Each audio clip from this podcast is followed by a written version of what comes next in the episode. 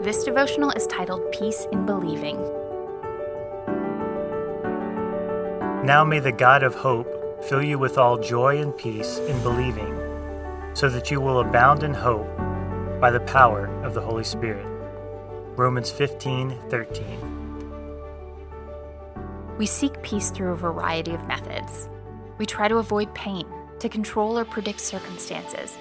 We try to make the right choices about what job to take or even where to go for dinner. We entrust our peace to our season of life, our emotions, and our circumstance. But the only true source of peace comes through believing, through trust. It is a paradox, an oxymoron. We gain by letting go. We experience peace through trust. The same could be said for our pathways to joy and hope.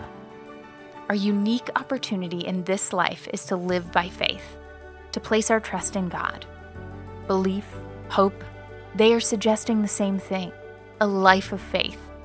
It is the key to succeeding in this world.